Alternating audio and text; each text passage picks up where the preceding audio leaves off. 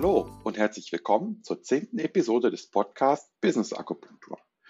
Kleine Nadelstiche für ein lebendiges und erfolgreiches Business. Schön, dass du wieder dabei bist. Mein Name ist Dirk Söllner und ich unterstütze Organisationen, Teams sowie Fach- und Führungskräfte, ihre Arbeit besser zu verstehen und die vielen Herausforderungen zu meistern mit Empathie und fachlicher Kompetenz. In der heutigen Episode 10 erwartet dich das Thema die Kunst, Nein zu sagen. Ich spreche mit Sandra Brauer über die Bedeutung von Eigenverantwortung, über veränderte Anforderungen an Führung, über Digitalisierungsspielregeln, über digitale Ethik im digitalen Wandel, digitale Achtsamkeit und digital-soziale Kompetenzen. Und jetzt könnte man vielleicht denken, ganz viel digital. Nein, das wird ziemlich menschlich äh, an der Stelle. Ich habe mit Sandra auch wieder ein Vorgespräch gehabt und auch da haben wir viel gelacht. Und insofern glaube ich, dass wir heute zwei digitale Themen haben, aber da ziemlich viel Menschlichkeit reinbringen können. Ich wünsche dir also viel Spaß und inspirierende Eindrücke bei dieser Episode. Los geht es!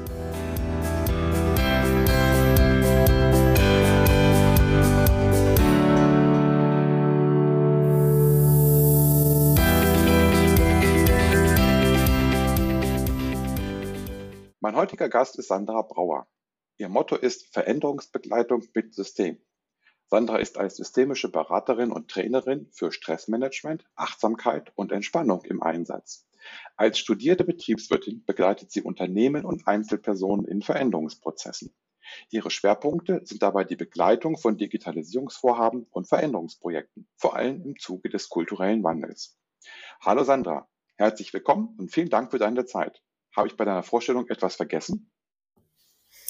Lieber Dirk, herzlichen Dank. Ähm, ich habe eben gerade schon bei unserer Vorbereitung erwähnt, dass ich mich äh, freue, wie ähm, professionell du startest. Somit habe ich, glaube ich, gar nicht viel zu ergänzen. Ich denke gerade drüber nach.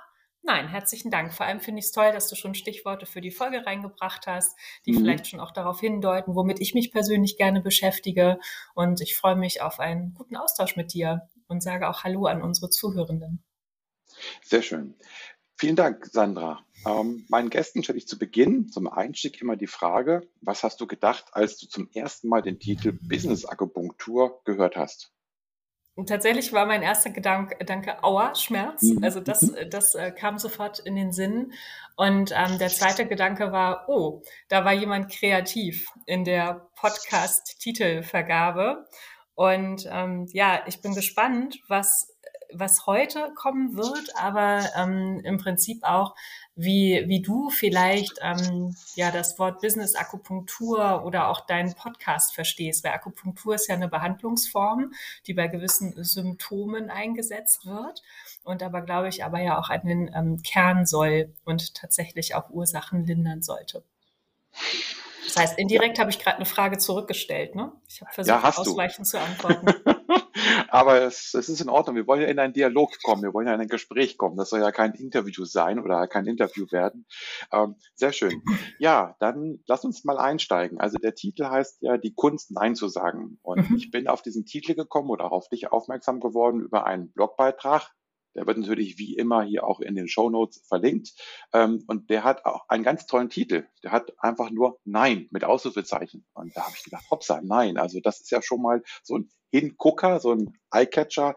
Und wenn man sich den durchliest, äh, und darüber sprechen wir heute ja auch, ähm, dann liest man da, wie ich finde, auch äh, sehr viel zum Thema Eigenverantwortung raus. Also vielleicht starten wir einfach mal mit dem Punkt, äh, die Kunst Nein zu sagen, beginnt ja mit der Bedeutung, Eigenverantwortung zu übernehmen für sich. Ähm, siehst du das auch so? Mhm, total. Also ein Nein kommt ja aus dem tiefsten Inneren heraus, dass ich muss abwägen, ganz egal in welchem Kontext ich mich jetzt befinde, wonach ist mir gerade, also was möchte ich, was schwebt mir vor, was will ich und ähm, geht es mir eher um ein Ja, genau, oder ein Nein, lieber nicht oder Nein, das möchte ich nicht.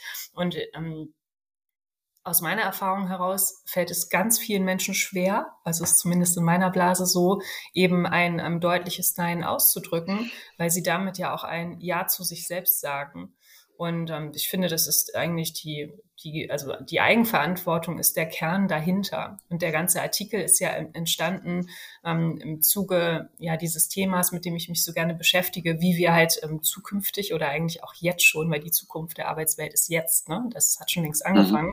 ähm, wie wir ähm, ja zukünftig miteinander arbeiten wollen und vielleicht auch so arbeiten, dass es uns weiterhin gut geht. Das ist so eines meiner Leitmottos meiner Arbeit, darauf einwirken zu können. Und ich glaube, die Eigenverantwortung ist wichtiger denn je, je freier und flexibler wir arbeiten können wichtiger denn je. Ähm, auch was wir ja tun, ist im Gespräch. Wir sagen erstmal, die Menschen sind für sich selbst verantwortlich. Wir kommen auch noch zu dem Thema Führung, weil es sind ja auch andere für mich verantwortlich. Also das werden wir noch gleich klären. Aber ähm, du hast ja gesagt, ähm, wir sind für uns selbst verantwortlich. Jetzt sind wir beide selbstständig. Insofern müssen wir das können und für uns selbst verantwortlich äh, zu sein und Eigenverantwortung zu übernehmen, damit wir unsere Arbeitskraft nicht äh, verbrauchen oder vergeuden oder wie auch immer. Ähm, wie siehst du das denn aus deiner Sicht ähm, bei, bei deinen Kunden? Sind die Menschen heute eigenverantwortlicher unterwegs als früher? Kann man das so sagen?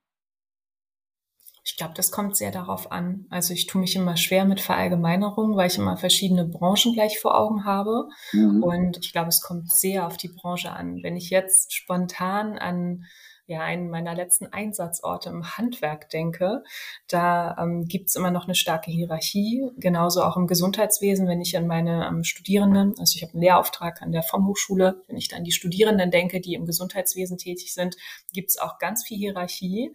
Und ähm, ich finde manchmal und also manchmal macht es Hierarchie nicht unbedingt notwendig, Eigenverantwortung auszuleben, weil es halt gewisse Formen und Vorgaben gibt, unter denen man sich einordnen kann. Und ähm, es wird vielleicht auch vergessen, dann eigenverantwortlich zu handeln, wenn ich in einem solchen System unterwegs bin. Wenn ich aber jetzt an agile Kontexte denke oder auch in unserer selbstständigen Blase, vielleicht aber auch in um, Kontexten, wo man versucht, halt um, freies, flexibles Arbeiten eben zu ermöglichen, dann würde ich sagen, dann ist es schon sehr wichtig. Ich denke gerade an eine Unterhaltung bei einer Netzwerkveranstaltung vor kurzem und ähm, ich möchte das Unternehmen gar nicht nennen, weil wir gar nicht so viel Werbung, glaube ich, hier machen mhm. wollen, aber ähm, tatsächlich ging es darum, dass dieses Unternehmen jetzt in den letzten Jahren die Erfahrung gemacht hat, je ähm, flexibler sie miteinander arbeiten und bei flexibel denke ich immer, es ist egal, wann ich meine Aufgabe erfülle, es ist egal, von wo ich meine Aufgabe erfülle, desto mehr Rahmen braucht es. Und ähm, diesen Rahmen aber auszuhandeln, das ähm, erfordert aber auch dieses, was brauche ich eigentlich, um zu arbeiten? Und da haben wir, ne, ich habe jetzt ganz viele Sachen schon versucht anzusprechen, aber ich glaube, ähm, daher ist es umso wichtiger, sich selbst in diesen Systemen zu betrachten und zu sagen, wie hätte ich es denn gerne, ähm, wenn ich jetzt mich in diesem freien, flexiblen Arbeiten wohlfühlen möchte und produktiv sein will. Und ich glaube, es geht nicht ohne diese Eigenverantwortung, ohne den Blick auf sich selber. Aber ich darf auch niemals das halt in Egoismus münden lassen, mhm. weil ich ja immer im Zusammenleben mit anderen unterwegs bin. Und nur so kann Unternehmung gelingen, nur so können wir eine Unternehmung zusammen gestalten. Das wären ja. so meine Gedanken dazu. Was sagst du? Ja, ja finde ich auch. Und die, ähm, die Unternehmung zu gestalten, ich glaube, das ist ein, ein ganz wichtiger Punkt. Das ist immer ein Geben und ein Nehmen. Dazu ist aber auch wichtig, dass ich mir selbst bewusst bin, also Eigenverantwortung mhm. würde ich mit Selbstbewusstsein zumindest assoziieren. Und ähm, würde auch sagen, natürlich muss ich als Arbeitnehmer, wenn ich jetzt mal die Arbeitnehmer-Sicht einnehmen, mhm. muss ich natürlich Ergebnisse bringen. Also das steht ja im Arbeitsvertrag drin. Also ich muss ja sozusagen meine Leistung oder muss also meine Leistung äh, einbringen und muss äh, Arbeitsergebnisse bringen. Aber wie ich mich dabei fühle und wie ich vielleicht selber das gestalten kann, das ist natürlich äh, ein Unterschied. Und das liegt dann doch auch, auch an mir. Also auch, wie wir auch als im, im Titel ja haben, die Kunst Nein zu sagen, ähm, mhm. auch mal lauter oder mal leiser Nein zu sagen. Mhm. Und das fand ich in deinem Artikel so schön, so Beispiele für lautes Nein und für leises Nein. Also da mhm. gibt es ja auch Nuancen und die Nuancen kann man selber für sich raus arbeiten, dass man vielleicht jemanden hat im Team oder ein Team an sich hat, wo man eher lauter sein muss oder wo man eher leiser sein muss. Und das hängt ja auch dann immer, wie du auch schon sagtest, ja eben von unterschiedlichen Branchen ab. Ja, und vielleicht auch zu diesem laut und leisen Nein, falls jemand den Artikel jetzt noch nicht gelesen hat und denkt, hm, was meinte sie denn da oder was meint er mhm. denn jetzt da gerade? Also das ist dieses, ähm, ich glaube, es hängt sehr damit zusammen, wie wir selbst aufgestellt sind und um was es halt in dem jeweiligen Moment gerade geht. Und ähm, manchmal kann halt ein leises Nein einfach so die stille Entscheidung zu sein, sein ich antworte jetzt gerade nicht auf eine E-Mail oder ich antworte jetzt gerade nicht auf gewisse WhatsApp-Nachrichten, ich habe gerade Feierabend, Punkt. Mhm. So ähm, tritt das aber häufiger auf, dass man vielleicht ähm, ja in so einem kommunikativen Verhältnis gerade unterwegs ist und dass es vielleicht ein Missverständnis oder so gibt, muss man vielleicht irgendwann mal laut in einer Gruppe mhm. Nein sagen. Ich bin abends nicht zu erreichen. Ich habe dann meine Familienzeit oder ich habe meine private Zeit. Und das ist so mein Verständnis von diesem lauten oder leisen Nein. Und ähm, das halt dann der Ausdruck meines Selbstbewusstseins. Das fand ich ganz schön, dass du das gerade nochmal gesagt hast. Eigenverantwortung gleich Selbstbewusstsein. Und ich finde, das ist eine hohe Kompetenz. Also sich seiner Selbstbewusstsein. Ich finde, da steckt ganz viel dahinter. Ich gehöre jetzt nicht so der spirituellen Ecke an, sondern bin da eher die Pragmatikerin. Aber für mich bedeutet das quasi, dass wenn ich mir meiner selbst bewusst bin, dann kenne ich meine Grenzen, meine Kompetenzen und meine Bedürfnisse. Das mhm. sind drei Schlagwörter, hinter denen ganz schön viel steckt, weil ähm, versucht das mal zu sagen, ja, ich bin mir meiner selbst bewusst, ich kenne meine Grenzen, meine Kompetenzen und Bedürfnisse.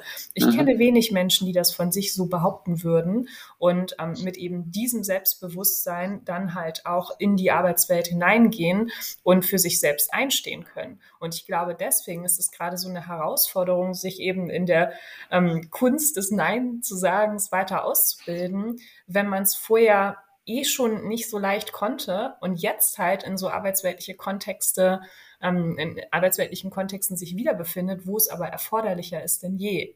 Und mhm. deswegen war mir dieser Artikel halt so wichtig, den zu schreiben. Ja, und wenn ich an die letzte Episode zurückdenke, da habe ich mit Claudia über das Thema Werte äh, gesprochen, über Persönlichkeitsentwicklung. Und äh, gleich, ganz zu Beginn habe ich die bisschen provokative Frage gestellt, ist nicht die Arbeit mit Werten ein Luxusproblem? Also wir sollten doch froh sein, dass wir Arbeit haben, dass wir zu Hause arbeiten dürfen, dass alles fein ist für uns so. Also ähm, das war eine provokative Frage. Mhm. Ähm, sich aber hier genauso. Ist denn ähm, das Thema Eigenverantwortung dann nicht auch ein Luxusproblem? Ich glaube ganz im Gegenteil, dass es eher eine eine Kompetenz, die wir alle brauchen, damit es uns halt dauerhaft gut geht und damit wir dauerhaft gute Arbeit leisten. Und ich glaube, das ist auch in hierarchischen Kontexten sinnvoll und hilfreich, weil du musst dir nur mal oder alle können sich gerne mal die Zahlen in Richtung der ähm, ja, mentalen Belastung, der ähm, Symptomatik in Richtung Stress und so weiter anschauen. Das, die Quoten sind seit Jahren dramatisch. Die Weltgesundheitsorganisation warnt ständig, dass Stress die größte Gesundheitsgefahr ist und es passiert nichts und es ist mir ein Rätsel. Und deswegen würde ich das überhaupt nicht als Luxus irgendwie bezeichnen wollen, sondern eher als Nein, also äh, nimmt das, also macht das, beschäftigt mhm. euch mit euch selber. Und mhm. es gibt immer die Möglichkeit, Nein zu sagen. Und es gibt aber auch immer die Möglichkeit, Ja zu sagen. Und äh, wie viele Menschen habe ich in den letzten Jahren kennengelernt, die halt in Kontexten unterwegs sind. Das wäre jetzt das große Ganze nochmal, also gar nicht in einem bestehenden Arbeitsverhältnis, wo ich sage, ja, es passt, sondern ähm, Menschen, die halt beruflich sehr unglücklich sind und ähm, die die ganze Zeit im Prinzip eigentlich Nein zu sich selbst und ihren Bedürfnissen und auch ihren mhm. Werten sagen und ähm, Ja zu Arbeitsumständen, die ihnen nicht gut tun. Und ähm, das würde ich zum Beispiel auch nicht als Luxus bezeichnen. Danke für die provokative Frage. Ja. Ähm, sondern eher ne, als ähm, es ist unbedingt erforderlich, damit ja. es mir gut geht. Und jetzt können wir noch mal eine Kette bilden. Wenn es mir geht, gut geht, geht es meinem Team gut, geht es meiner Unternehmung wahrscheinlich gut, geht es meinen Kunden und Kundinnen gut. Und ähm, dann hat das ja auch einen Einfluss auf vielleicht unsere Wirtschaft. Es hätte vielleicht sogar einen Einfluss auf unsere Gesellschaft, weil es ja auch eine Rückkopplung zum Privaten gibt. Mhm. Und ich glaube, es darf und muss mehr Nein sagen geben. Jawohl. Und dann, also das sehe ich auch so. Ähm, es war ja eine provokative Frage, es war vielleicht auch eine rhetorische Frage. Unter dem Motto, die Antwort ist ja klar, zumindest wenn wir beide darüber sprechen. Ähm, jetzt kommt das Aber, man hört vielleicht so ein bisschen an der Intonation das Aber. Das bedeutet aber auch, dass äh, man im Unternehmen jemanden braucht, der da so ein bisschen reguliert, der da unterstützt. Lass uns zum Thema Führung kommen. Ähm, auch da ist ganz klar, wir sind beide der Meinung, dass sich Führung verändern muss. Vielleicht sollte ich da dazu sagen, äh, wenn ich sage, Führung verändert sich oder muss sich verändern, dann weiß ich, dass es früher auch schon gute Führungskräfte gab. Also es ist nicht so, dass jetzt auf einmal uns die Erkenntnis vom Himmel gefallen ist, Führung muss anders sein. Also das, was ich unter moderner Führung, was ich versuche rüberzubringen, das gab es schon vor 10, vor 20 und vor 30 Jahren, wenn ich zurückrechne. Ich habe ja bald 30 Jahre äh, Berufserfahrung und meine ersten Chefs waren sehr kompetent in dem Sinne. Also das war eine sehr ähm, gute Führung, eine menschliche Führung. So, jetzt habe ich viel gesprochen. Jetzt komme ich zu dir. Wie siehst du in, dem, in diesem Kontext ähm, bei der ganzen vielen Digitalisierung und Eigenverantwortung, welche Rolle spielt Führung äh, da für dich? Mhm. Führung ist für mich quasi Rahmen und Rahmengeber oder Rahmengeberinnen an der Stelle. Und das heißt, ähm, ich würde mir wünschen, dass Führungskräfte ihre Aufgabe so sehen in dieser Welt, in der wir jetzt gerade arbeitstätig sind, dass sie den Raum eben geben und bieten für Austausch zu genau diesen Themen. Wie mhm. wollen wir eigentlich miteinander arbeiten? Wie können wir miteinander arbeiten? Weil ich glaube, wenn es diesen Raum und diesen Rahmen gibt, dann ähm, ist quasi auch ein Nein zulässig. Also dieses äh, laute und leise Nein, von dem ich vorhin sprach, wenn wir das überführen würden, würden in Strukturen. Ich denke jetzt gerade auch an die ähm, agilen Arbeitsmethoden und die fest ähm, vor ja, voreingestellten Meetingstrukturen und ähnliches. Das gibt ja die ganze Zeit da eben dadurch die Möglichkeit, dass ich sagen kann, äh, was brauche ich, damit ich gut arbeiten kann, was brauche ich, damit es mir gut geht. Und das halt dann in der Rückkopplung im Team auszuhandeln, mhm. könnte zu noch besseren Arbeitsmöglichkeiten kommen. Und Führung sehe ich genau in dieser Verantwortung. Und das vielleicht gar nicht nur in einem Gruppenkontext, sondern gerne auch mal in einem Einzelgespräch zu sagen, sag mal, wie geht es dir eigentlich gerade? Also nicht mhm. um dieses pure Wohlfühlen immer hervorzubringen. Ne? So mhm. eine Kandidatin bin ich gar nicht, sondern wie geht es dir, damit du eine, ähm, damit du gute Arbeit leisten kannst und trotzdem aber auch dabei gesund bleiben kannst. Und auch damit halt diesen Rahmen zu geben in einem Einzelgespräch vielleicht für ein, ja, mir geht es gut, nein, ich brauche Folgendes. Und ich glaube, das erfordert eine hohe Kompetenz auf Seiten der Führungskraft, weil es vielleicht auch immer mal wieder dazu kommen kann, dass jemand eigentlich auch ein Nein zu mir als Führungskraft sagt. Also das mhm. heißt, ich ähm, muss mich damit konfrontiert sehen, und dass ich vielleicht gewisse Umstände bisher geschaffen habe, die aber nicht angenehm oder nicht ausreichend sind für die Mitarbeiter und Mitarbeiterinnen, mit denen ich zusammenarbeite. Und ich glaube, auch das ist für so manche Führungskraft nicht so leicht. Also dieses Nein auch zu hören, anzunehmen, nicht als Angriff zu, ähm, ja, zu werten, sondern eher als Chance zur Weiterentwicklung in einer Gruppe oder vielleicht auch ähm, als ähm, Chance zur Weiterentwicklung meiner Führungsperson. Ja, und auch als Chance dauerhaft und, und oder nachhaltiger die Ergebnisse im Team erbringen zu können. Denn vielleicht habe ich als Führungskraft ähm, Vorgaben, externe Vorgaben, die ich nicht beeinflussen kann oder nur sehr bedingt beeinflussen kann. Und die sind ja, gehen ja eher in Richtung Messbarkeit, also auch wirklich mhm. messbare Ergebnisse, messbare Arbeitsergebnisse. Ja, und dann ist natürlich ähm, schlecht, wenn da meine Mitarbeiterinnen sagen, äh, ich kann nicht mehr. Also ein bisschen auch wieder provokativ gesagt. Also insofern sind ja Führungskräfte dort dann auch ein Puffer und ähm, an der Stelle haben sie natürlich sozusagen von oben, also wenn wir noch an Hierarchien denken, haben sie von oben Anforderungen oder von der Seite und müssen müssen das aber mit ihren ähm, Teammitgliedern irgendwie aushandeln. Und auch auspuffern. Und jetzt meldest du dich. ja, genau, ich mache es einfach mal wie in der Schule. Äh, tatsächlich ist, ähm, du hast mir gerade noch was zugeworfen, ohne dass du wahrscheinlich gewusst hast, dass du mir es zugeworfen hast. Ähm, auch eine Führungskraft muss natürlich Nein sagen können. Und zwar genau dann, wenn diese Umstände so sind, wie du sie beschrieben hast. Also ich denke an die klassische Teamleitung oder Abteilungsleitung, die vielleicht noch eine Ebene drüber hat, aber auch drunter. Mhm. Diese klassische Sandwich-Position. Das ist immer recht unglücklich, weil man ja immer austarieren muss. Ne? Wem folgt man jetzt? Jetzt gerade, welchem Auftrag, wie wird man vielleicht aber den mhm. Anforderungen im Team gerecht oder auch ähm, den Anforderungen der Kunden und Kundinnen. Und auch da äh, sich in einer Konsequenz wiederzufinden und zu sagen, mh, hm, auch ich muss manchmal ein Nein aussprechen. Ja, wir können hier das Wünsch dir was aus, ähm, aufmachen, auch in unseren Teamrunden, wie wollen wir eigentlich gerne miteinander arbeiten. Aber manchmal gibt es auch ein Nein, das ist nicht möglich.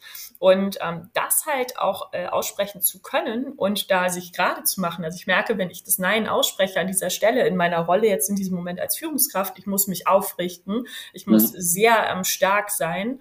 Und ich glaube, das fällt äh, so mancher ähm, Person auch da gar nicht so leicht, so konsequent dann halt auch zu sein. Und dazu muss man auch wieder sich selbst kennen, mhm. aber auch die Anforderungen kennen vielleicht auch ganz klar die ähm, Ziele, vielleicht auch die Werte des Unternehmens kennen, so dass man weiß, woran, ent, äh, woran hangelt man sich entlang, damit ich in dem jeweiligen Moment entweder ein Ja sagen kann oder eben auch ein Nein. Nein. Ganz viel Klarheit, ne? Also Klarheit, ja. Selbstbewusstsein und trotzdem aber auch eine gewisse Verantwortung, vielleicht auch nicht nur Selbstverantwortung, sondern Verantwortung in dieser Rolle, die dann ausgelebt werden muss. Ja, und ähm, ich denke gerade an einen Kundenfall, wo es im Prinzip auch, wo auch diese Problematik da ist, ähm, denn wir alle bemerken ja, dass wir immer mehr Arbeit bekommen. Ähm, das kann sein, dass wir schlecht organisiert sind, dass es einfach mehr Arbeit gibt. Ich will da über die Gründe gar nicht mal sprechen oder jetzt noch nicht sprechen. Aber auch da ist die Frage, ja, wie gehe ich damit um, ähm, wenn ich ähm, zu viel Arbeit bekomme und eigentlich gar nicht mehr Zeit habe, auch sozusagen an mich zu denken, beziehungsweise auch meine Arbeit besser zu organisieren. Das ist ja so mein Steckenpferd, Arbeit auch anders zu organisieren. Und in dem Kontext haben wir dann auch raus rausgefunden, dass ja für Führungskräfte da vielleicht noch ein kleiner Tuck mehr mit dazu kommt. Als Mitarbeiter, klar, brauche ich Eigenverantwortung, aber ich kann auch immer sagen, liebe Führungskraft, hilf mir. Wenn aber eine Führungskraft quasi keine darüber stehende Führungskraft hat, dann muss sie auf sich achten und auf das Team achten. Also in den meisten Fällen, glaube ich, gibt es dort ähm, eine erhöhte Anforderung an Eigenverantwortung für Führungskräfte. Äh, siehst du das auch so?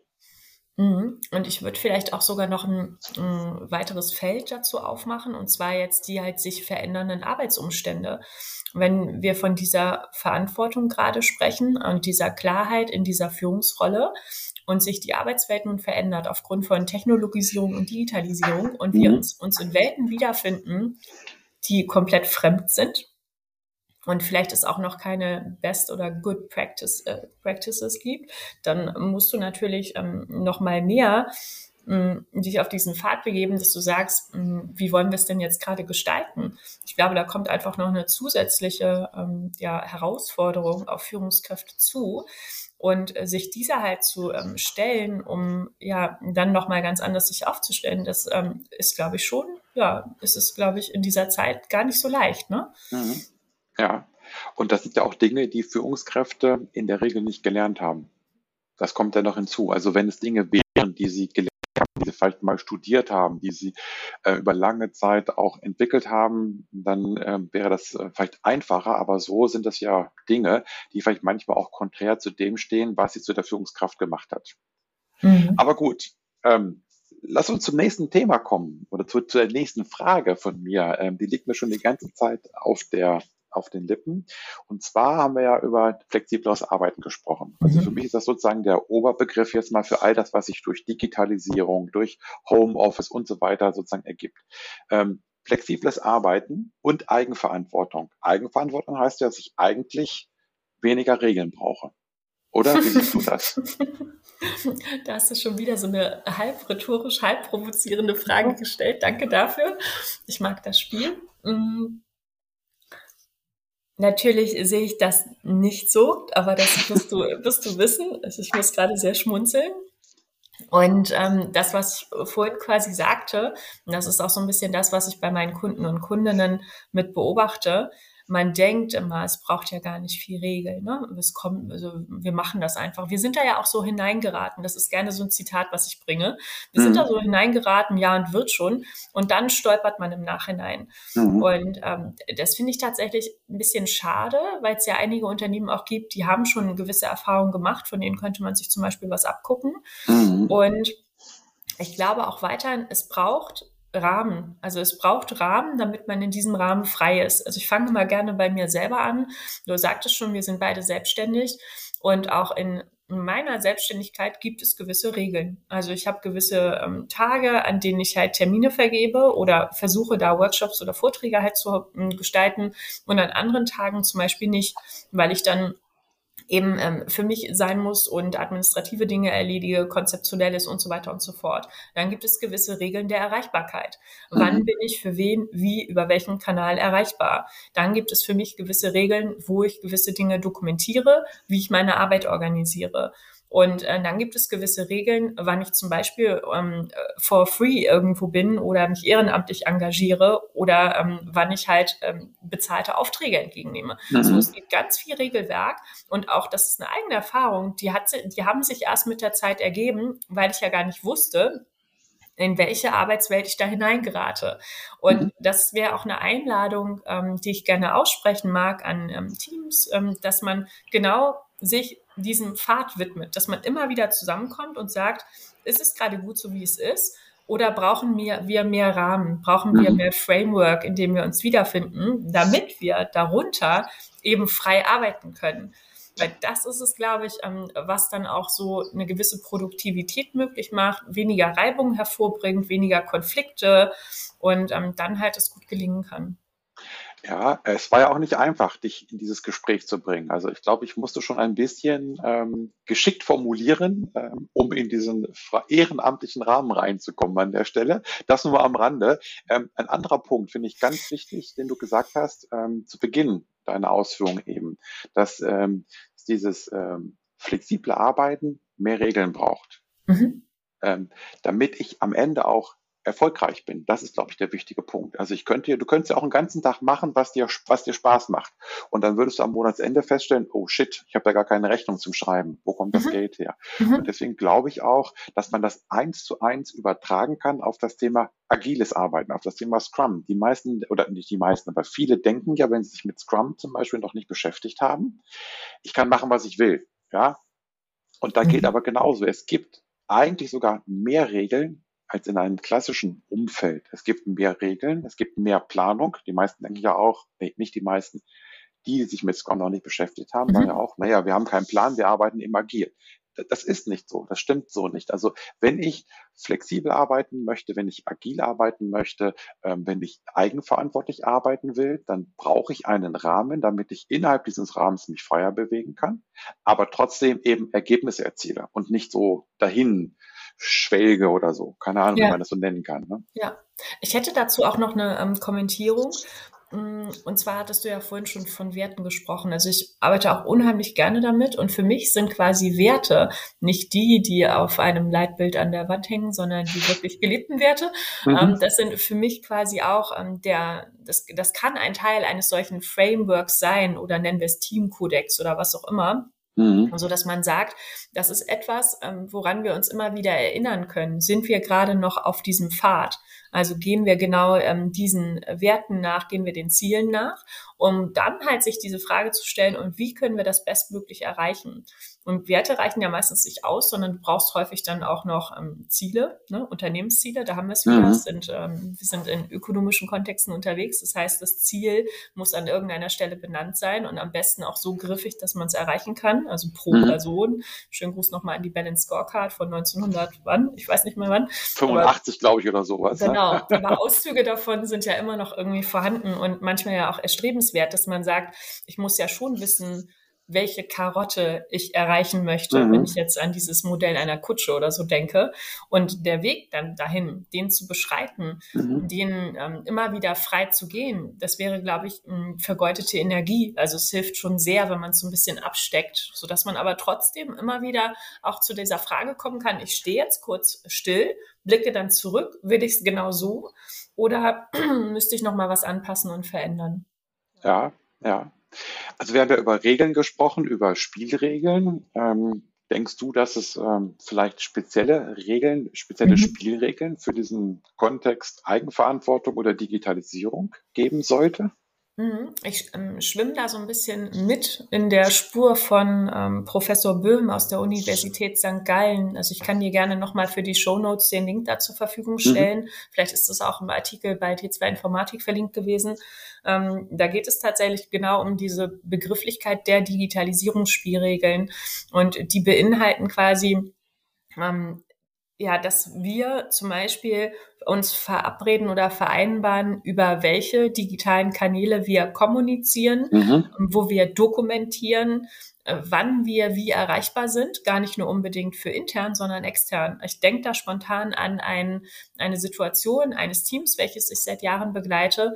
Und da kam die Rückmeldung, dass aufgrund der verschiedenen Werkzeuge, die jetzt im Einsatz sind, sie sich erfreuen, dass sie ähm, Teams, Zoom und Co. jetzt nutzen können. Aber eigentlich äh, sind sie eher, also die Gruppe, die ich da betreue, die sind eher im 1 zu 1 Gespräch da ähm, vorhanden und beraten halt viele Menschen. Und sie werden aber immer wieder gestört durch eine andere Abteilung, die denkt, ach, endlich sind sie gut erreichbar. Ich kann ja mal parallel chatten. Das ist mhm. der Klassiker von Missverständnis, von dem ich ständig höre. Mhm. Und ähm, das ist so schade, wenn man da nicht die Vereinbarung getroffen hat, ja, wir sind darüber zu erreichen, aber nur in ähm, vorgegebenen Zeiten, weil sonst kann ich meine Arbeit nicht gut machen, meine Hauptarbeit, ja. Und ähm, das als Beispiel. Und das natürlich nach außen genauso. Und ähm, dann aber auch, äh, wie wenn ich von zu Hause aus arbeite, also dieses ähm, ja von wechselnden Orten aus, äh, wann macht das Sinn? Wann macht es Sinn, vor Ort zu sein? Wann, wenn ich zu Hause bin, wann werde ich über welchen Kanal auch da wieder erreichbar sein? Und ähm, wie kennzeichne ich vielleicht auch, dass ich mal eine Pause brauche oder ähnliches? Und mhm. ich glaube, da geht es nicht nur um die weichen Faktoren, sondern es geht halt um Produktivität. Ne?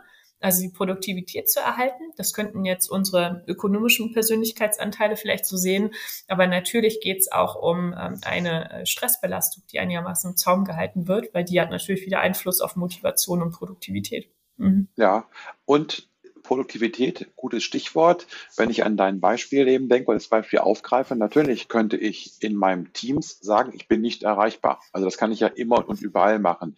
Aber wenn ich das mache und im Homeoffice bin, dann mhm. kann es natürlich sein, dass die Kollegen sagen, ja, ja, alles klar, ne, die ist nicht erreichbar im Homeoffice, ja. die sitzt da rum, die mäht den Rasen oder kümmert sich ums Kind oder sonst irgendwas und arbeitet hier nicht. Also das muss man natürlich, obwohl die Technik das eben bietet, mhm. man muss es trotzdem klären. Man muss es auch erklären, dass die andere Seite das auch versteht. Ja, und dann ist es eigentlich wieder, ne, dann ist dieser, dieser Titel, das mit dem Nein sagen, ist dann wieder ähm, der, das Faktum, also das, wo du es dann wieder ausleben kannst, wenn es halt verabredet war, also wenn es diese Digitalisierungsspielregel oder ähnliches gab, dann ist es halt leicht zu sagen, nee, wir haben es verabredet, also ich bin da nicht zu erreichen, Punkt, und wir müssen auch nicht drüber diskutieren. Mhm. Aber wenn es eben nicht abgesprochen war, dann braucht es vielleicht eben dieses laute Nein. Oder mhm. wenn es dazu gar nicht kommt, dann hat man halt so Mini-Konfliktsituationen oder kleine Reibungen. Und ich glaube, wir dürfen das nicht unterschätzen, wie viele davon aufkommen und wie viele dann im Prinzip unsere ähm, Arbeitsfähigkeit auch wieder mindert, also die Produktivität reduziert. Ne? Im Team, vollkommen richtig. Mhm. Ja, ja. Weil ähm, vielleicht hat man früher auch, wir Menschen sind ja schon soziale Wesen. Das sehe ich äh, definitiv so. Und soziale Wesen tauschen sich aus meiner Sicht am besten persönlich aus. Also, mhm. dass man eben sich nicht auf dem Bildschirm anschaut. Ähm, und das kann man, die berühmte Kaffeeküche, ne, da, da entstehen Innovationen und da kann man auch mal vielleicht sogar auch Unstimmigkeiten ausgleichen oder ausräumen. Und das da muss man eben darauf achten, dass man das auch im digitalen Kontext eben hinbekommt, also im Sinne von flexiblen Arbeiten. Wenn ich mich eben mit meinen Kollegen nicht mehr sehr häufig treffe, mhm. dann muss ich trotzdem dafür sorgen, dass dieses äh, soziale Miteinander trotzdem ähm, halbwegs erhalten bleibt. Ne? Ja, im Prinzip hast du ja jetzt gerade schon die Brücke zur digitalen Ethik so ein bisschen geschlagen. Also ich höre es zumindest raus oder könnte eine Brücke finden. Ich weiß nicht, ob das deine Absicht war. Ich habe ja gesagt, es wird ein nettes Gespräch und das war diesmal keine Absicht, aber dann nutze doch die Chance und erzähl was zur digitalen Ethik. Ja, tatsächlich, also ich, ich habe das, ich habe da was rausgehört, worauf ich sehr gerne, ähm, sehr gerne reagieren möchte. Und zwar, du hast von der Kaffeeküche gesprochen, also dieses mhm. ähm, die Arbeitsumstände oder wie wir so arbeiten ähm, könnten oder was es jetzt inzwischen für Möglichkeiten gibt.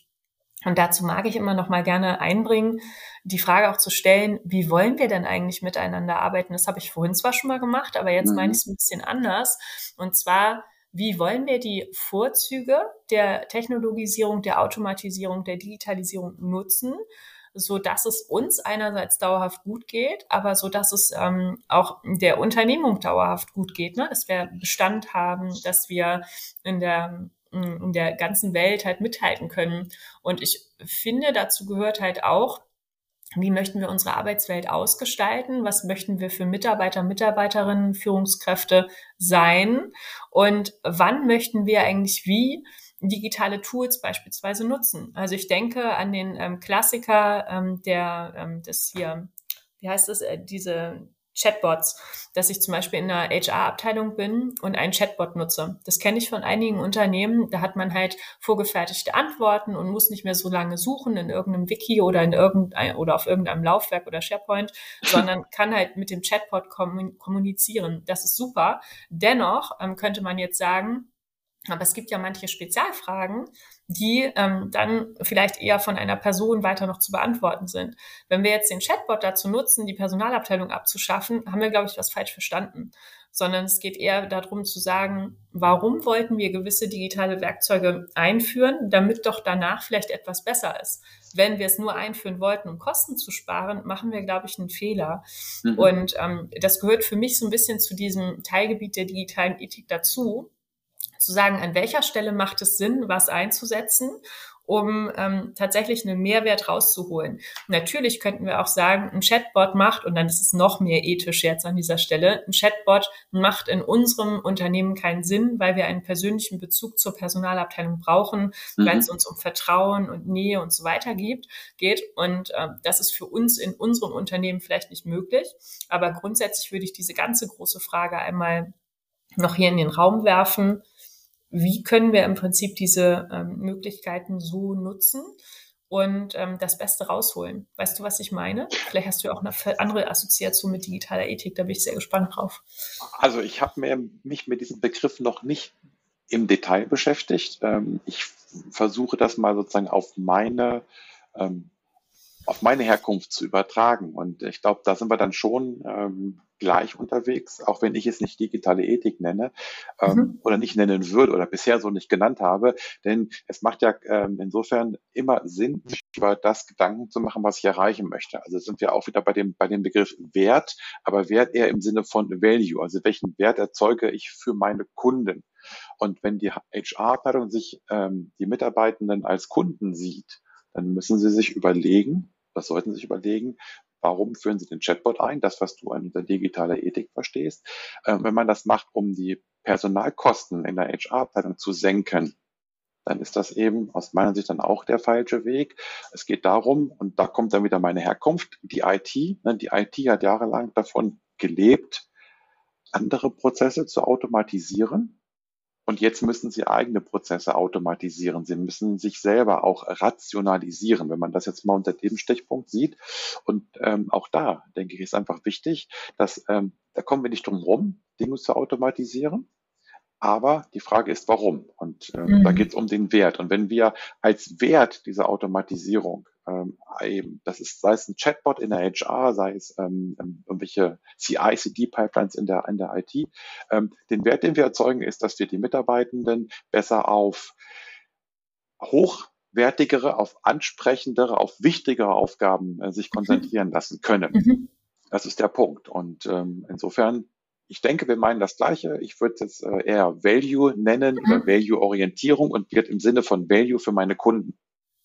Ja, ich glaube, digitale Ethik grundsätzlich, wenn wir jetzt googeln würden, ne, es ist kein festgeschriebener Begriff im mhm. Moment, aber dann gibt es halt verschiedene Auslegungen. Ich glaube, es ist auch noch mehr.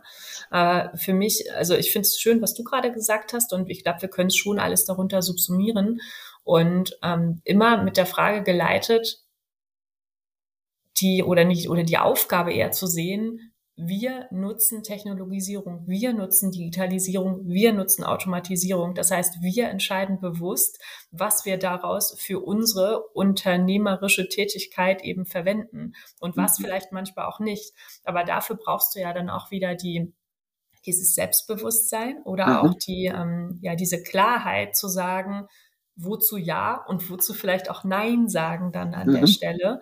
Und ich glaube, das ist auch im Moment eine große Herausforderung für viele, vor allem mittelständische Unternehmen, nicht nur nicht, ähm, nicht nur zu sagen, ich springe auf den Pfad der Digitalisierung auf, weil im Moment müssen wir das so machen, weil wir sonst irgendwie nicht mehr hinterherkommen. Nein, wir sollten erst einmal die Fragen stellen, ne? wozu das Ganze mhm. und dann halt ähm, die ja, einzelnen Schritte halt gehen. Nicht einfach nur, um zu sagen, ja, wir sind jetzt auch mit dabei. Ja, ja, ja. Und vielleicht noch eine kleine Ergänzung aus meinem Methodenkoffer. Ähm, wir mhm. alle kennen das, den Begriff sicherlich Lean Management. Und der ist ja dann häufig auch eben falsch interpretiert worden, weil er aus dem Japanischen über die USA dann bei uns falsch angekommen ist. Also das habe ich mich, da habe ich mich mit ein bisschen mit beschäftigt. Und ähm, der Grundgedanke von Lean Management aus Japan, ähm, da heißt es auch nicht Lean Management. Das haben die Amerikaner draus gemacht. Das nur mal am, am Rande. Heißt eben zum Beispiel, dass die Maschinen den Menschen dienen müssen.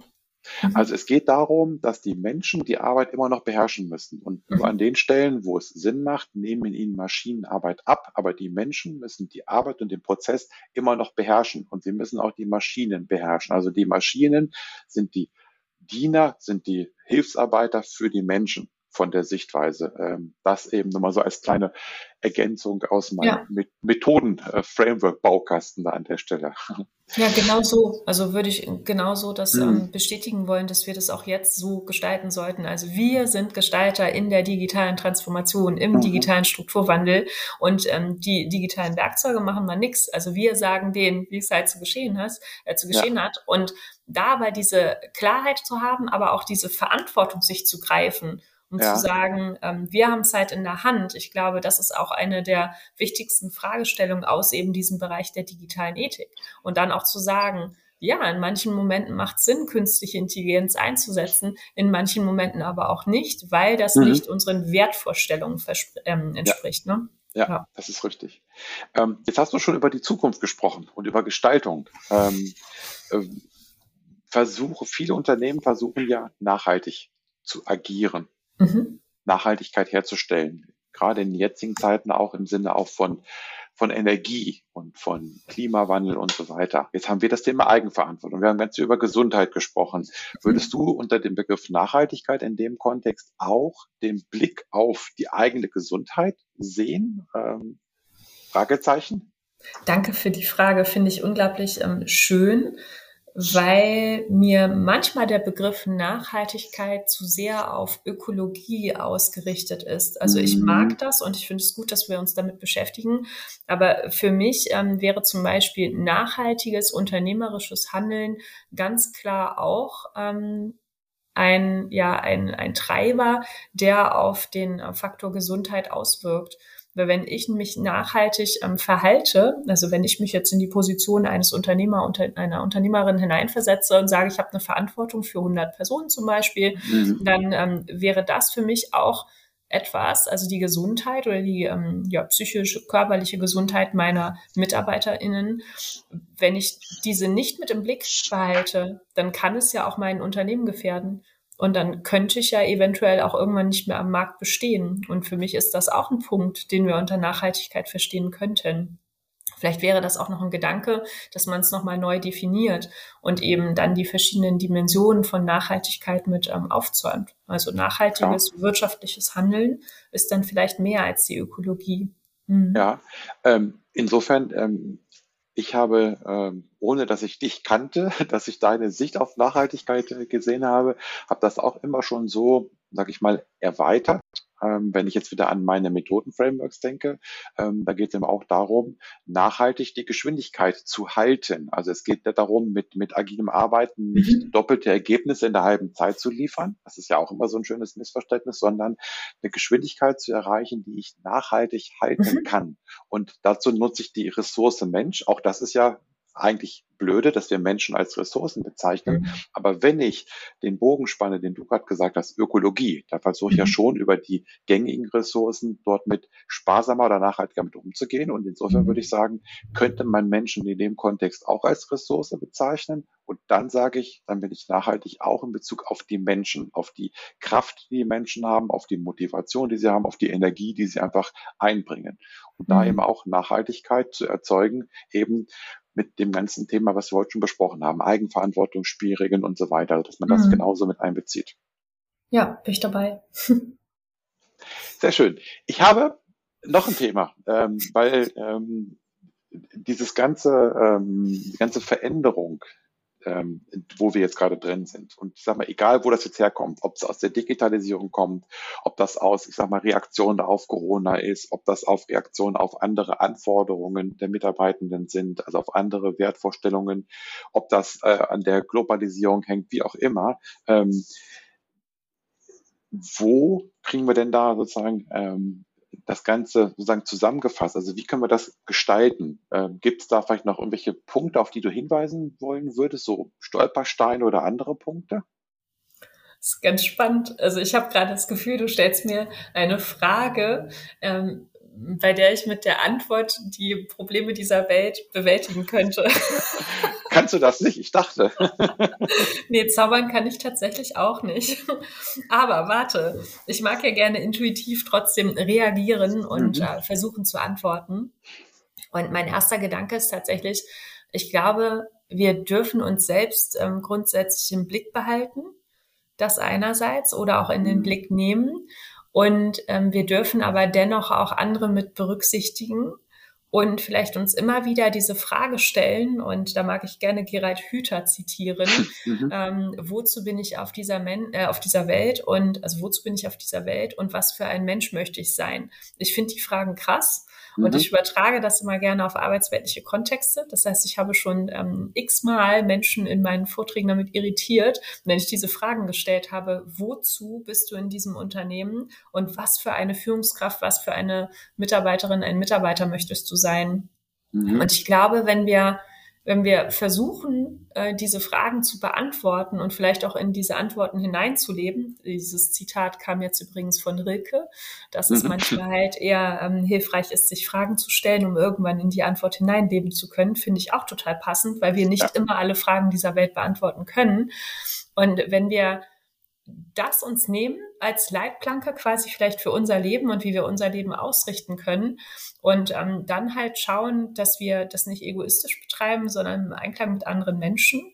Ähm, schönen Gruß an, diesen, an dieser Stelle an Hartmut Rosa, der gerade ein Buch zur Resonanz geschrieben hat, mhm. was ich sehr passend finde, weil es da um ähm, um quasi ein Rezept für das gelingende Leben ähm, geht. Und wenn wir das alles versuchen, so ein bisschen ähm, mit aktiv zu gestalten und bewusst zu gestalten und ähm, uns und andere dabei ähm, weiter so mit berücksichtigen, ich glaube, dann könnte das was Gutes werden.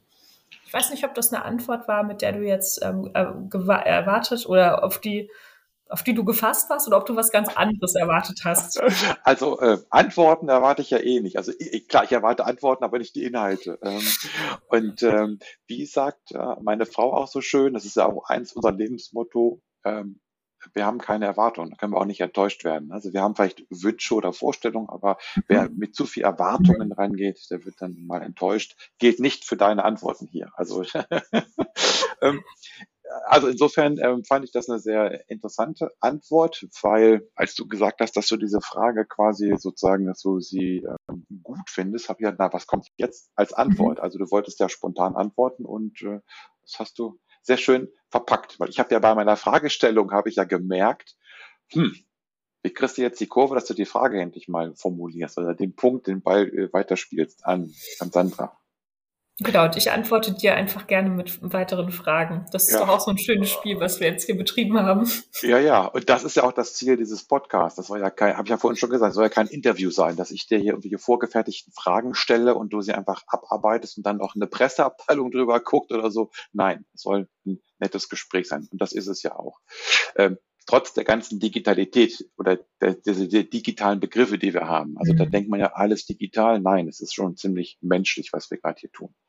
Ähm, wo wir gerade das Thema haben, ich versuche nochmal was anderes zusammenzubringen. Wenn wir jetzt ähm, darüber sprechen, dass äh, wir Eigenverantwortung haben, die Kunst Nein zu sagen, ist ja das Thema. Mhm.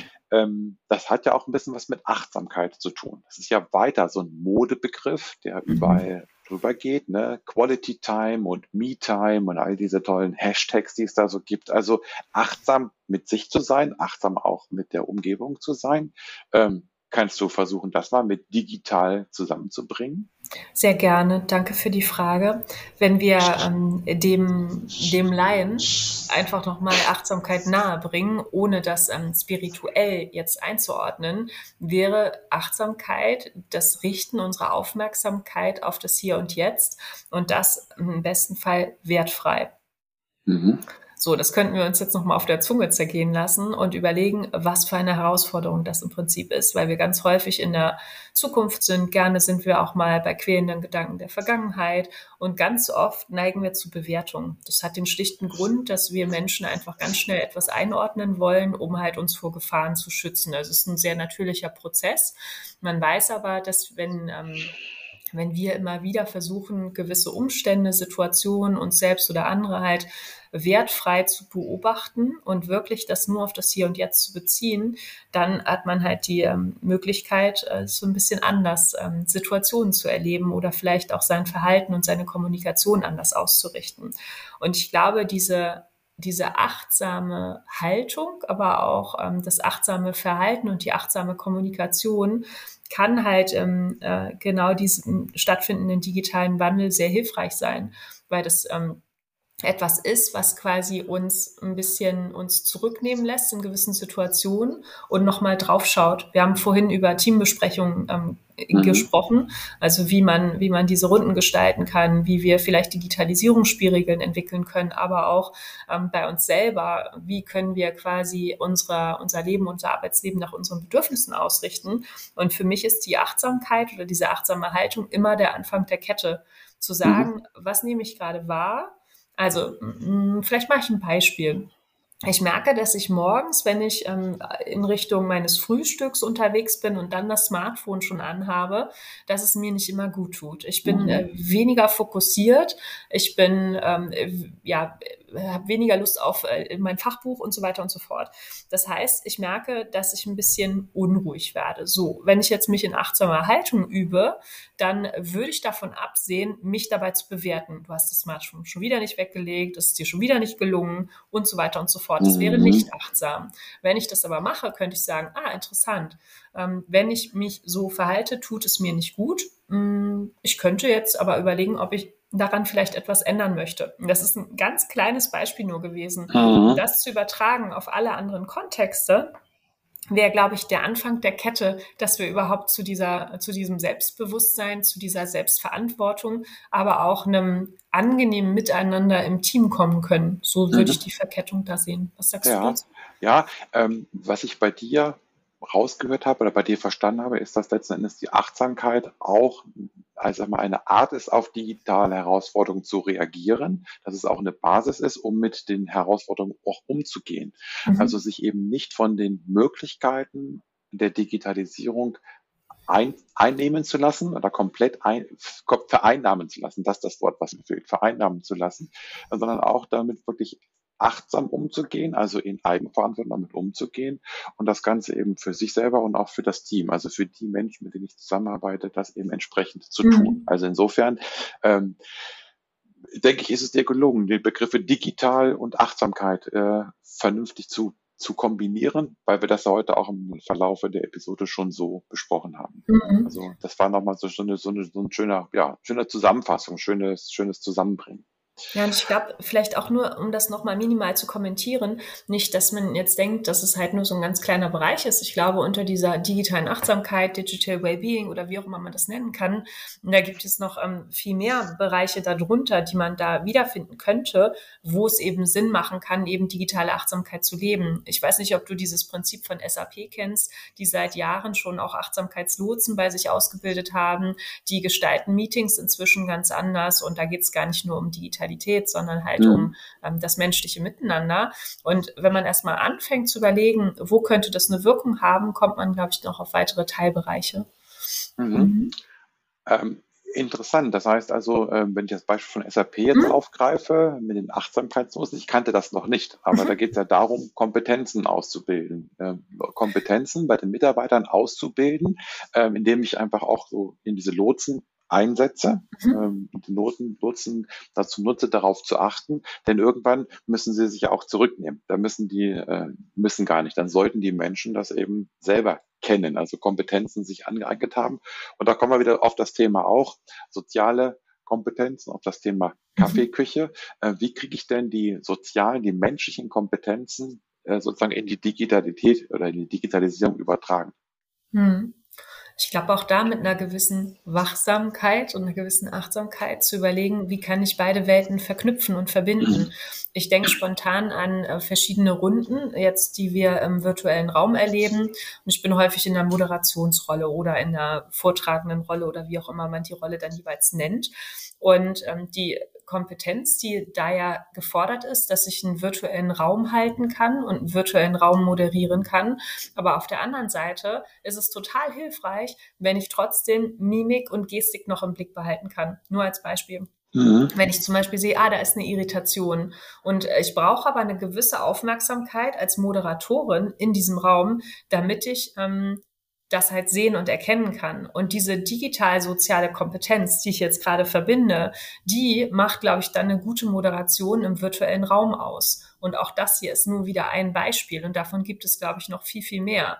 Und das, das halt auch zu erkennen und zu sagen, ich glaube, es ist wichtig, eben sich diesen Themen zu widmen und ähm, darüber vielleicht auch so ein bisschen mal zu stolpern und zu sagen, warum schalten eigentlich alle meine Mitarbeiter und Mitarbeiterinnen in einem Meeting die Kameras aus? Das ist der Klassiker. Ich auch sagen würde am Anfang der Kette, was für Spielregeln habt ihr dazu aufgestellt? Mhm. Habt ihr darüber mal gesprochen? Fragezeichen. Mhm.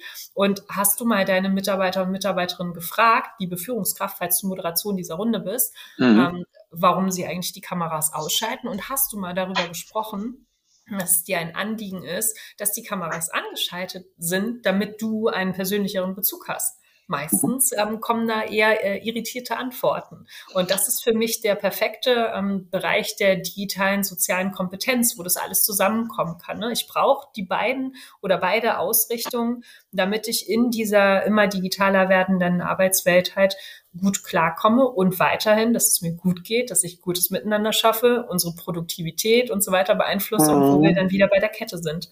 Ja. Kameras an bei Meetings habe ich meine Meinung geändert, nachdem mhm. ich äh, Dr. Ulrich Pfeiffer zu Gast hatte. Das war, glaube ich, ist drei, drei Episoden her, ähm, der aus psychologischer Sicht mhm. ähm, Gründe dargelegt hat, warum es hilfreich sein könnte, nicht den ganzen Tag die Kamera anzuhaben. Und ähm, viele, viele Gründe, ähm, unter anderem die Nähe. Also ich bin dir jetzt ja näher. Also ähm, zumindestens, also wenn ich jetzt mal diesen, diesen Bildschirm angucke, wo wir, also ich bin jetzt näher und in dem Bereich lässt du eigentlich nur Freunde rein. Also der Abstand, den kannst du ja nicht, ähm, nicht verändern. Unter anderem oder auch das Thema, man sieht sich normalerweise nicht den ganzen Tag selbst. Mhm. Und dann ist immer damit beschäftigt, zu gucken, passt das, wie ist der Hintergrund und sind die Haare schön mhm. oder sonst irgendetwas. Also es gibt gute Gründe auch, aus wissenschaftlichen Studien, das finde ich aber immer sehr interessant, mhm. das hat er sehr schön dargelegt, eben auch zu sagen, nein, ich mache das nicht immer an oder ich, ja. ich verlange das nicht. Und ich als Trainer habe das für mich auch umgesetzt. Also ich sage jetzt meinen Teilnehmenden, dass ich es gerne habe, in die Gesichter zu gucken. Wenn sie aber für sich entscheiden, mhm. sie fühlen sich jetzt gerade nicht gut, dann äh, dürfen Sie die Kamera gerne ausmachen. Und dann gibt es Trainings, wo ich ja feststellen muss, uh, ich hätte es vielleicht ein bisschen anders formulieren sollen, weil die Kameras komplett oder ziemlich viele aus sind über die ganzen zwei, drei Tage. Ähm, da muss ich noch ein bisschen das Gefühl mhm. entwickeln, das den rüberzubringen. Aber ich habe den ganzen Tag gesagt, ich erwarte das nicht von euch, weil ich von Herrn Pfeiffer gelernt habe, dass das ähm, auch nicht immer gut ist für euch als ähm, als Empfänger meiner, meiner Leistung. Also da orientiere ich mich an dem Wert, den ich als Trainer liefere. Und wenn die ein besseres Ergebnis haben, weil sie sich wohler fühlen, dann wollen sie die Kamera auslassen. Ja, bin ich voll bei dir und finde ich schön, dass du das gerade zitierst. Ähm, Dr. Ulrich Pfeiffer kenne ich jetzt noch nicht, aber ich habe mich tatsächlich auch eine Zeit lang damit beschäftigt, weil mir das bei den Studierenden aufgefallen ist. Also ich mhm. bin in meinen Lehrauftrag im Pandemiejahr ähm, in, also da gestartet. Das heißt, das war mein erster Lehrauftrag mhm. und wir mussten sofort auf ähm, virtuell umstellen. Und ich habe ganz viel mit den Studierenden drüber gesprochen und habe die als äh, Probegruppe quasi genommen, mhm. um selber zu lernen und konnte das wunderbar auch anwenden auf andere. Und da war ganz viel Offenheit im Raum, ähm, mhm. die auch gesagt äh, haben, es ist mir total unangenehm, wenn du mich die ganze Zeit anguckst. So, mhm. ich sage, ah, okay, interessant. Dann habe ich wieder recherchiert, mir Studien ähm, gesucht, die genau das bestätigt haben. Gerade zum Beispiel wir Frauen neigen dazu, uns zu bewerten, Stichwort mhm. Achtsamkeit. Mhm. Und mhm. ähm, wir sind, so wie du auch sagst, es nicht gewohnt, uns die ganze Zeit selber zu sehen. Und es gibt zahlreiche Gründe, Gründe dafür, das auch mal sein zu lassen. Und auch da wieder, ne, dann brauchen wir das Gespräch dazu. Eine gewisse Offenheit, eine gewisse Sensibilität zu mhm. diesem Thema. Weil für uns mag das jetzt beide selbstverständlich lustig sein. Aber bei anderen kommt dann vielleicht so ein Geschmäckle und es wird nicht drüber gesprochen. Das heißt, meine Mitarbeiter und Mitarbeiterinnen machen nie die Kamera an. Ich bin vielleicht beleidigt als Führungskraft, mhm. weiß aber gar nicht über das äh, oder verfüge nicht über das Wissen, über das wir verfügen und es wurde noch nie drüber gesprochen. Und da sehen wir vielleicht auch wieder, wie wichtig das ist, halt ähm, sich diesen digital-sozialen Kompetenzen zu bemächtigen, damit dann, um wieder äh, ähm, einen Kreis zu drehen, dann vielleicht auch ein Nein tolerabel ist oder mhm. tolerierbar mhm. ist und vielleicht auch ein Ja manchmal wiederum möglich ist. Ne? Ja, ja, ja, ist richtig. Also insofern schließt sich jetzt der Kreis ähm, das ist dann ja ein, ein lautes Nein. Wenn ich die Kamera nicht anmache, ist für mich ein lautes Nein, weil das ist ja nicht zu übersehen an der Stelle. Ähm, aber es ist auch das Ja dann zu mir und auch vielleicht das Ja auch für den, der auf der anderen Seite der Kamera ist, dass ich ihm ganz klar sage, ich kann dir zum Beispiel besser zuhören. Mhm. Ähm, und ähm, ja, insofern schließt sich der Kreis. Mhm meine Podcast-Episoden sollen eigentlich nur 45 Minuten gehen. Und wir haben jetzt schon ungefähr eine Stunde. Ich finde das super toll. Das macht super viel Spaß. Es ist auch eine bewusste Entscheidung. Auch die letzte Folge war ja über eine Stunde. Und ich habe gerade neulich einfach mal geschaut, äh, was sind ideale Längen für Podcasts? Mhm. Und ähm, ideale Längen, glaube ich, gibt es nicht. Die Zahlen, die ich gefunden habe, die sagen 25 Minuten, 20 Minuten, das ist der Durchschnitt. Mhm. Aber ich will ja nicht durchschnittlich sein. Nein, jetzt Spaß beiseite. Ähm, ich habe von ganz vielen meiner Hörenden gehört, auch von dem anderen Podcast, den ich ähm, ja noch ähm, sozusagen fachlich betreibe, dass sie für sich entscheiden, ist es eine Folge, die ist interessant? Und wenn sie interessant ist, dann hören sie sich auch eine Stunde an und teilen es auch gegebenenfalls sogar auf, dass sie eben sagen, okay, dann mache ich hier dreimal 20 Minuten draus. Also insofern, ähm, ich bin mit meinen Fragen am Ende, unter anderem auch mit dem Blick auf die, auf die Uhrzeit. Mhm. Ähm, und insofern würde ich sagen, das ist auch immer so meine Standardschlussfrage. Hast du noch irgendetwas, was dir so im Rückblick auf die letzte Stunde noch wichtig erscheint, was du sozusagen noch als Schlussstatement loswerden möchtest? Ich glaube, ein Schlussstatement äh, brauchen wir gar nicht. Ich habe äh, versucht, viel, viele von meinen Statements, die ich immer gerne bringe oder vielleicht auch ähm, Fragen mit reinzubringen und freue mich einfach, dass wir dieses Gespräch so erleben konnten, wie wir es jetzt miteinander erlebt haben. Ich merke das immer an meiner eigenen Resonanz. Wenn ich manchmal dieses Glücksgefühl, dieses wohlige Gefühl habe, dann ist es meistens ein ganz gutes Gespräch und ich wäre natürlich sehr gespannt, was unsere Zuhörenden dazu sagen und ich liebe es, mich zu diesen Themen auszutauschen. Ich hoffe, mhm. du hast es gemerkt. Und äh, also so die Einladung an alle halt, wenn da noch Bedarf ist oder Rückfragen sind oder auch kritische Anmerkungen sagen, mhm. das war ja jetzt totaler Quatsch, dann immer herzlich gerne. Ich bin da nordisch bodenständig und freue mich auf Rückmeldungen und dank dir einfach nochmal für den schönen Gesprächsverlauf und ähm, schön, dass wir genau über diese Themen miteinander ins Gespräch gehen konnten. Danke. Gerne und ich bedanke mich auch. Ähm, mir geht das auch so, dass ich jetzt auch feststelle, gerade über die letzten drei, vier, fünf äh, Folgen oder Episoden von meinem Podcast, der ist ja noch relativ jung, ähm, dass da so sich langsam ein gutes Gefühl dafür entwickle, wie die Folgen zu gestalten sind, wie Gesprächsführung ist. Ähm, und insofern muss ich sagen, das sind äh, letztend, also es sind alle Folgen gut. Ich will ja überhaupt gar nicht vergleichen, aber so gefühlt sind die letzten Folgen, die ich aufgenommen habe, die letzten Episoden, die ich aufgenommen habe, sind wirklich ein bisschen, ähm, ja, ich fühle mich besser damit sozusagen oder ich fühle mich gut damit. Also auch die Resonanz, die du angesprochen hast. Dann sage ich auch Dankeschön für deine Zeit. Und komme zum Abschluss. Ähm, das war jetzt die zehnte Episode. Ich freue mich auf deine Fragen und dein Feedback. Das hat ja Sandra auch gerade schon gesagt. Das ist etwas, was uns sehr wichtig ist. Du kannst mir Kommentare unter die Episode schreiben. Den Link hast du, äh, also auf dem Blog von mir hast du auch in den Podcast-Episoden, findest du unten in den Show Notes. Also auch da kannst du immer direkt kommentieren. Natürlich kannst du auch direkt Kontakt aufnehmen zu Sandra oder zu mir. Und vielleicht hast du ja noch Fragen. Vielleicht hast du ja noch Themen, die sich aus diesem aus dieser Episode ergeben haben. Also wenn du Fragen hast, gerne ähm, mir zusenden. dann werden das vielleicht neue Themen für neue Podcast-Episoden. Ganz wie der Untertitel verspricht. Kleine Nadelstiche für ein lebendiges und erfolgreiches Business.